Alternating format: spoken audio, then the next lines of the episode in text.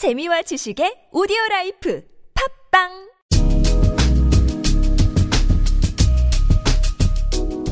그래서 우리는 가만히 있을 수 없다. 애당초 실종자라는 말부터 잘못된 것이었다. 희생자들은 세월호 안에서 구조되기를 가만히 기다리고 있었다. 배는 기울어졌다가 뒤집어져 꼬리만 보였다가 기어이 차가운 바닷물 밑으로 사라졌다. 그렇다. 희생자들은 실종된 게 아니라 수장되었다. 절체절명의 시간은 실종이란 말에 대응한 수색작전으로 허망하게 흘러갔다. 각종 매체는 정부의 보도자료를 그대로 옮겨 수백 대의 함정과 항공기, 수백 명의 잠수부가 동원되었다고 전했다.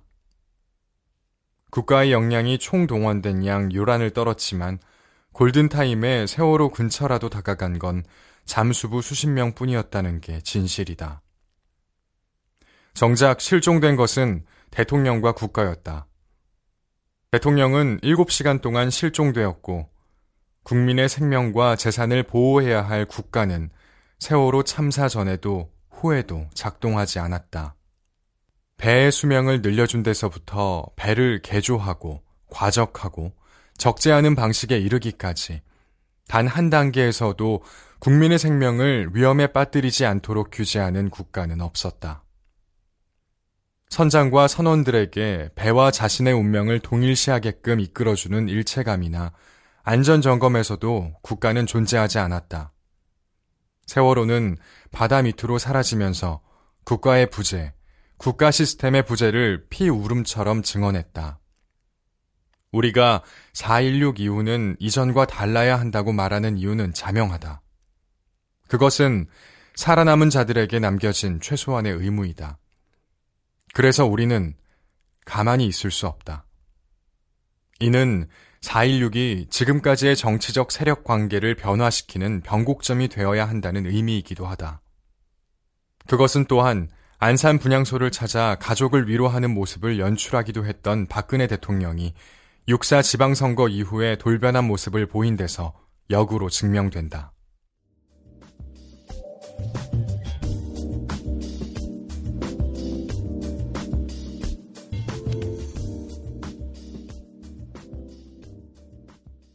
왜 기억해야 하느냐고 묻는다면 우리는 인간이 되어야 하기 때문이라는 이유 이외에 또 어떤 이유가 필요하겠는가? 왜 인간이 되어야 하느냐고 묻는다면 인간이 되어야 하는 이유 자체에 별도의 설명이 필요하다면 그 질문을 던지는 사람은 이미 자신도 모르는 사이에 비인간이 되어 있는 것이다. 인간이 되어야 한다는 당위 앞에서 왜라는 질문은 자신이 비인간임을 드러내는 징표 이외에 다른 것일 수 없다. 비인간이 갖고 있지 못한 인간만의 능력이 두 가지 있다. 하나는 보편적 연류 의식이다. 국가는 보편화된 관리 체계이지만 보편화된 관리 체계 속에 보편적 상호 의존성에 대한 의식을 전혀 갖고 있지 못한 체계다. 하지만 우리는 어떤 한 수에 대해 반드시 응수할 수밖에 없는 보편적 연류의 체계 속 행위자이다. 책임이란 응수할 수 있는 능력이다. 상호 의존성이 보편화된 집합체의 틀 속에 있는 한 책임은 선호의 문제가 아니라 당연 전제이다. 아벨을 살해하고도 그의 행방을 묻는 질문에 제가 아우를 지키는 사람입니까? 라고 반문하는 카인은 보편적 연류 체계가 마치 선택 가능한 영역인 듯 간주한다. 하지만 바우만의 해석처럼 보편적 연류 체계에 대한 인정은 무조건적이며 타인에 대한 공감 능력은 인간됨의 표식이다. 당연히 내 형제는 내 책임이다. 내 형제가 내 책임이어야 하는 특별한 이유가 있냐고 묻지 않는 한 나는 도덕적인 사람이다. 내가 인정하든 인정하지 않든 나는 내 형제를 책임져야 한다. 내가 어떤 행동을 하느냐, 하지 않느냐에 내 형제의 안녕이 달려 있기 때문이다. 그리고 내가 그런 내 형제의 의존성을 인식하고 그에 따른 책임을 받아들이기 때문에 도덕적인 사람이다. 내가 그 의존성에 의문을 갖는 순간, 그리고 카인이 그랬듯이 내가 왜 책임을 져야 하는지 이유를 대라고 요구하는 순간 나는 내 책임을 져버리게 되고 더 이상 도덕적인 사람이 아니다. 의존성과 윤리는 살아도 같이 살고 죽어도 같이 죽을 수밖에 없는 관계이다. 인간됨에 도달한 사람은 동시대적인 존재, 즉, 형제에 대한 책임을 선택지로 받아들이지 않는다. 동시대적 존재와의 연관성에 대한 인정의 이유를 묻는다면, 그것이야말로 비인간임에 대한 징표와 다름없다.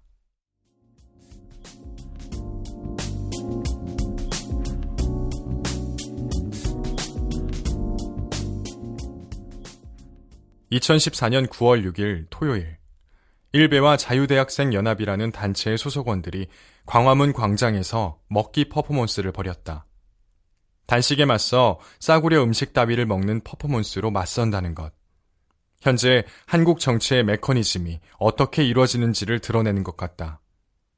고통받고 피해 입은 평범한 사람들은 희생의 윤리와 숭고를 수단으로 삼을 수밖에 없다.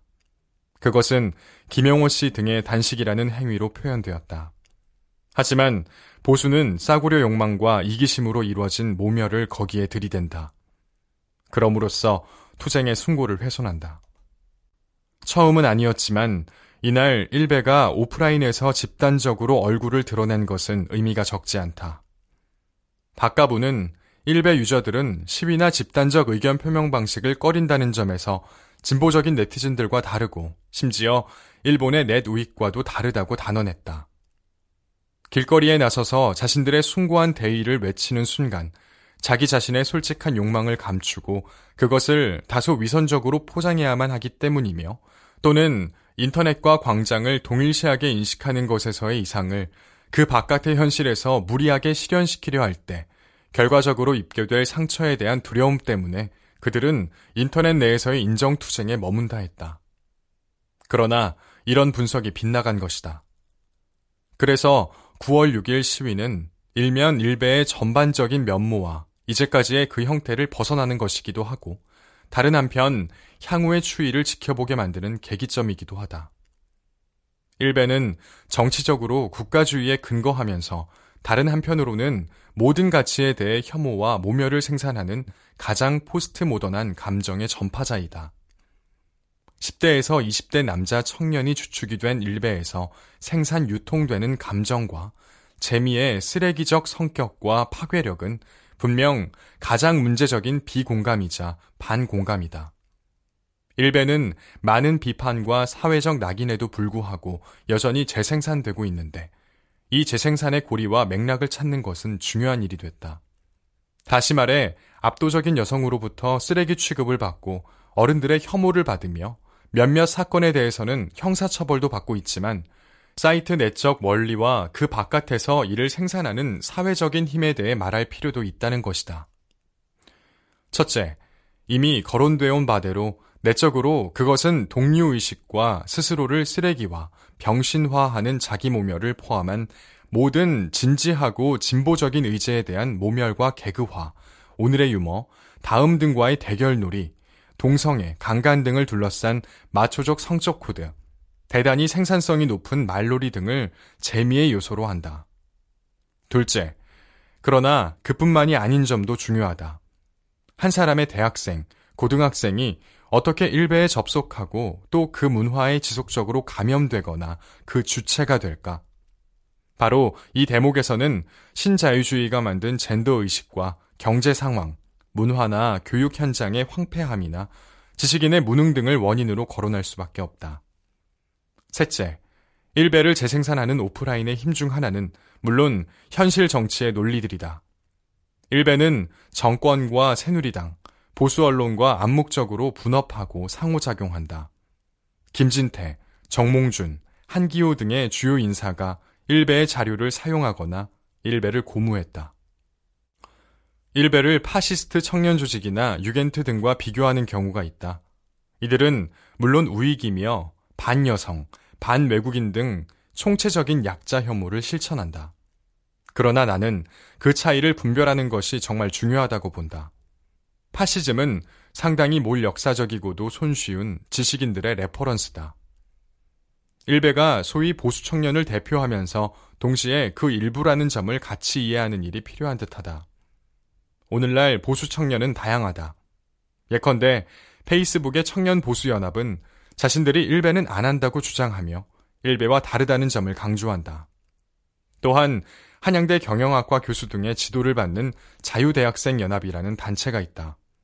이 조직은 여러 대학에 조직돼 있으며 조갑제, 장원제 등 사회 저명 인사와 세미나와 토론회를 조직하는 등 세련된 오프라인 활동을 벌여왔다.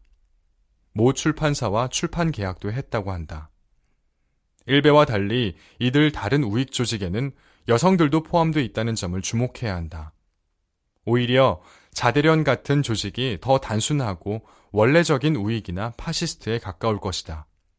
실제적인 힘을 갖게 될 가능성도 더 높은 듯하다.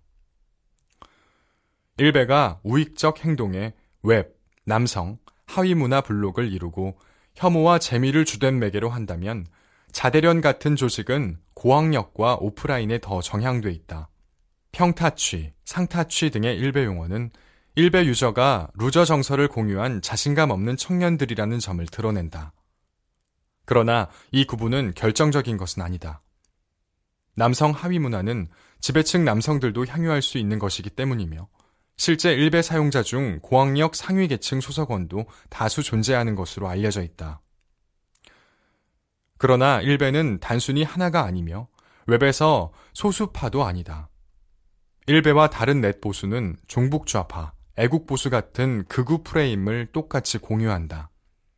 자대련 등은 보수 우익과 일베와 쓰레기를 같다라는 도식에서 자신들을 벗어나고 싶어 하지만 왜 일베와 동일시 될 수밖에 없는지 모른다. IS로 간 일베 유저의 사례에서 보듯 이 문제는 결코 단순하지 않은 사회적 적대의 산물이다. 그러나 보수 세력과 국가는 일베를 방치함으로써 얻는 정치적 효과를 의식해 아무런 조치를 취하지 않는다. 기타 어버이연합 엄마부대 봉사단 등이 보수를 대표하는 반세월호 유가족 시위를 해왔다. 어버이연합이나 엄마부대 봉사단은 일베에 비하면 고전적이다. 그런데 그들은 인륜성의 자원인 어버이나 엄마 같은 가족의 코드를 사용한다. 한국의 가족주의와 극우적 국가주의는 전혀 배치되는 게 아니기 때문이다.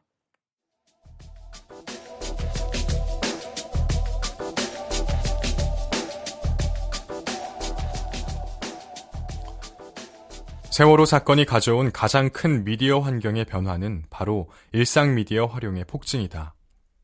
기성 언론의 잘못된 보도에 맞서 시민들은 세월호의 진실을 알 수 있는 대항 언론을 일상의 차원에서 찾아 나섰다. 시민들 사이를 그물망처럼 매개한 다양한 네트워크가 가동되었고 일상 미디어를 통해 유통된 진실로 간주된 소식들은 기성 언론의 오보와 기랑하며 대항 담론을 형성하기도 했다. 물론 일상 미디어의 소식들이 모두 진실을 담보한 것은 아니었다. 아직 살아있는 사람들이 있다는 말이나 배 안에 갇혀 있는 사람에게 전화 혹은 메시지가 발신되었다는 잘못된 정보가 급속히 전파되기도 했다. 반면 구조가 제대로 이루어지고 있지 않다는 소식은 기성 언론이 전파한 사상 최대의 구조작전 소식과 대비되었다. 세월호가 침몰한 바닷속의 진실과 일반 사람들이 접근이 차단된 구조 현장의 실제 상황들에 대한 소문은 일상 미디어를 통해 빠르게 퍼져나갔다. 대부분은 기성 언론에서 다루지 않는 소식들이었다. 물론 때로는 기성 언론의 보도 내용을 지지하는 전혀 다른 소문들도 확산돼 기존 담론을 재강화하기도 했다. 기성 언론들 사이에서 벌어지는 사실 보도 경쟁도 거셌지만 일상 미디어 차원에서도 정보들의 진실 경합은 매우 치열하게 전개되었다. 일상 미디어를 통해 전달되는 소문들에는 가령 이런 이야기들이 포함되어 있다. 세월호 속에 갇혀 있는 아이들이 중하위 계급이 다수 분포하는 공업도시 안산에 위치한 시화공단 노동자의 자녀들이 아니라 서울 강남의 부잣집 아이들이었다면 정부의 대처가 일이 느슨하게 진행될 리 있었겠느냐는 자조 섞인 한탄. 이런 이야기도 떠돌았다. 세월호는 이명박 정부 이전이었다면 이미 폐기되었을 선박 연령 20년이 한참 지난 배라는 것. 또 청해진 해운 측이 이 선박을 매매가 100억 원의 시장에 내놓았지만 적당한 매수자를 찾지 못하는 중이었고 사고 발생 시 150억 원을 받을 수 있는 침몰 보상 보험에 가입된 상태라는 것도 전해졌다. 의도적인 급변침과 침몰 방기에 더해 승객 구조에 소홀한 것은 모두 보험금을 노린 의도적인 행위라는 것이다. 일상 미디어에서 전파된 소문의 결정판이라 할 수 있는 이야기들은 바로 유가족 단식 투쟁과 함께 퍼져나갔다. 46일 동안 단식을 감행한 유민 아빠 김영호 씨의 이혼 경력과 양육비 미지급에 관해 떠도는 소문들 말이다. 이 소문들 속에는 거액의 보상금을 노리고 죽은 아이를 내세워 단식이라는 연극을 하는 비정한 아버지가 있다. 또 그 정반대편에는 딸의 휴대전화 사용요금을 매달 내주며 다정한 문자를 주고받고 쉬는 날이면 볶음밥을 함께 만들어 먹는 아버지가 있다. 이 소문들 중 어느 것이 진실이고 어느 것이 거짓인가? 어느 소문이 과연 세월호의 진실을 반영하고 있는 것인가? 이 소문들은 세월호 사건을 바라보는 수신자의 태도에 따라 사실과 거짓이 각기 다르게 인지되었다. 소문 속에 숨겨진 진실이 무엇인가를 구분해내는 노력은 매우 중요하다. 그렇게 속가낸 진실과 그저 정부의 입장을 받아 적기만 하는 기성 언론의 추악함을 대별하는 것이 세월호의 진실을 규명하는 첫 번째 실천적 행위가 될 수 있다. 기성 미디어와 일상 미디어, 각각 다른 두 경로를 통해 세월호 참사를 경험하고 있는 대중들은 이제 미디어 세계의 분화와 획득된 정보의 질적 차이를 각각 다른 각도에서 대별할 정치적 감각을 갖출 것까지를 요구받기에 이르렀다. 그렇다면 생활 언어의 장이었던 일상의 미디어들이 세월호의 진실을 소문의 형태로 전파하는 대한 언론이 된 까닭은 무엇인가? 소문이란 일반적으로 공식적인 정보가 차단되거나 불통하는 상황에서 비밀리에 생성되고 유통되는 정보다. 보통 소문은 근거가 빈약하거나 사실이 아닌 것으로 간주될 가능성이 높아 공식 채널이 아닌 우회적으로 유통되는 신뢰성 낮은 참고사항으로 인식되기도 한다. 하지만 소문은 의심 가는 상황이나 내용에 대해 적실한 분위기와 정보를 포함하고 있으며 진실에 가까운 정보라는 맹목에 의해 신봉되는 경우도 있다. 그렇기에 소문은 전쟁, 재난, 봉기와 같은 위기 상황에서 더욱 위력을 발휘하고 빠르게 확산된다. 또한 소문은 공식 미디어에 의존하지 않는 정보이기 때문에 여과되지 않은 정보인 경우가 많다. 쉽게 말해 소문은 허무맹랑하게 조작된 정보일 수도 있고 권력에 의한 원형 훼손이 가장 덜 된 정보이기도 하다.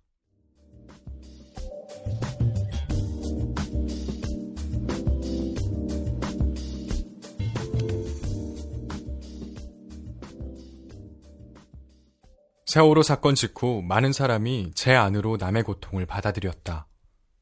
가만히 있으라 행진에서 본 수많은 이웃은 사건의 희생자들이 불쌍하거나 가여웠던 것이 아니라 그들의 고통을 가상으로 남아 분담해 자신의 것으로 받아들인 사람들이었다. 대개 사건 전에는 이웃에 대해서는 무관심하기가 다반사였던 평범한 시민들이 남의 고통에 눈을 떴다. 이로써 다른 이의 고통을 내가 느낄 수 있다는 사실을 공동으로 확인하게 된다. 세월호 이후 안산에 시민 인문학 강의를 나갔을 때의 일이다. 강의 초부터 한 중년 여성은 눈물을 흘리고 있었다. 그녀는 단원고 아이들이 자꾸만 어른거리고 잊히지 않는다고 말했다. 동시에 자신은 이렇게 세월호 사건에 여전히 강하게 붙잡혀 있는데 남편은 왜 자꾸 세월호와 관련해 봉사활동을 하느냐고 다그친다는 것이다. 세계가 이 사건에 매정할수록 그녀는 더욱 이 사건에 몰입하게 된다.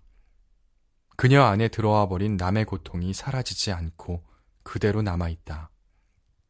그녀는 시민운동이라고는 해본 적이 없지만 사건 이후 날마다 세월호 관련 서명운동에 참가한다고 했다. 또한 떨리는 목소리로 그러나 힘차게 세월호 진상 규명 운동과 관련한 연설을 한 여성도 본 적이 있다.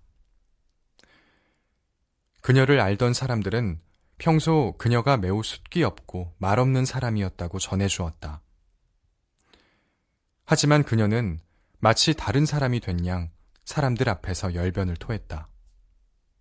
세월호 사건이 비극인 것만은 아닌 이유는 이렇게 유아론적 감옥에서 해방된 사람들을 자주 확인할 수 있기 때문이다. 일본의 아나키스트 고토쿠 슈스이는 1906년 샌프란시스코 대지진을 우연히 목격하면서 지진 속에서 서로 돕는 시민들의 모습에 매우 큰 인상을 받았다고 한다. 행정 시스템과 기반 시설이 한순간에 무너져 버리자 혼란을 겪기는 커녕 법의 부재를 이웃과의 연대로 메꾸어냈던 것이다. 당초 대의민주제를 지지하며 선거를 통한 사회주의를 꿈꾸었던 고토쿠 슈스이는 이 사건 이후 상호 부조를 강조한 표트르 알렉세이비치 크로포트킨의 아나키즘을 따라가게 된다.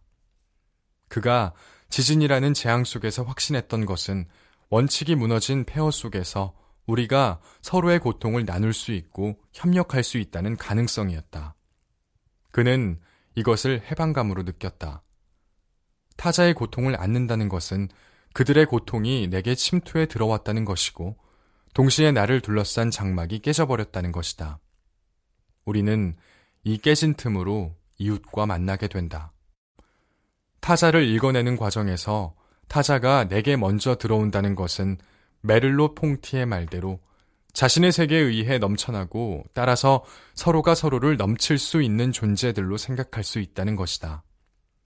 그렇게 각자의 조망적 봄이 서로에게 스며들고 마침내 사물에서 거두어진다는 것으로 판단한다면 모방기제가 보여주는 침입하는 타자는 다른 관점에서 스며드는 타자로서 인식될 수 있을 것이다.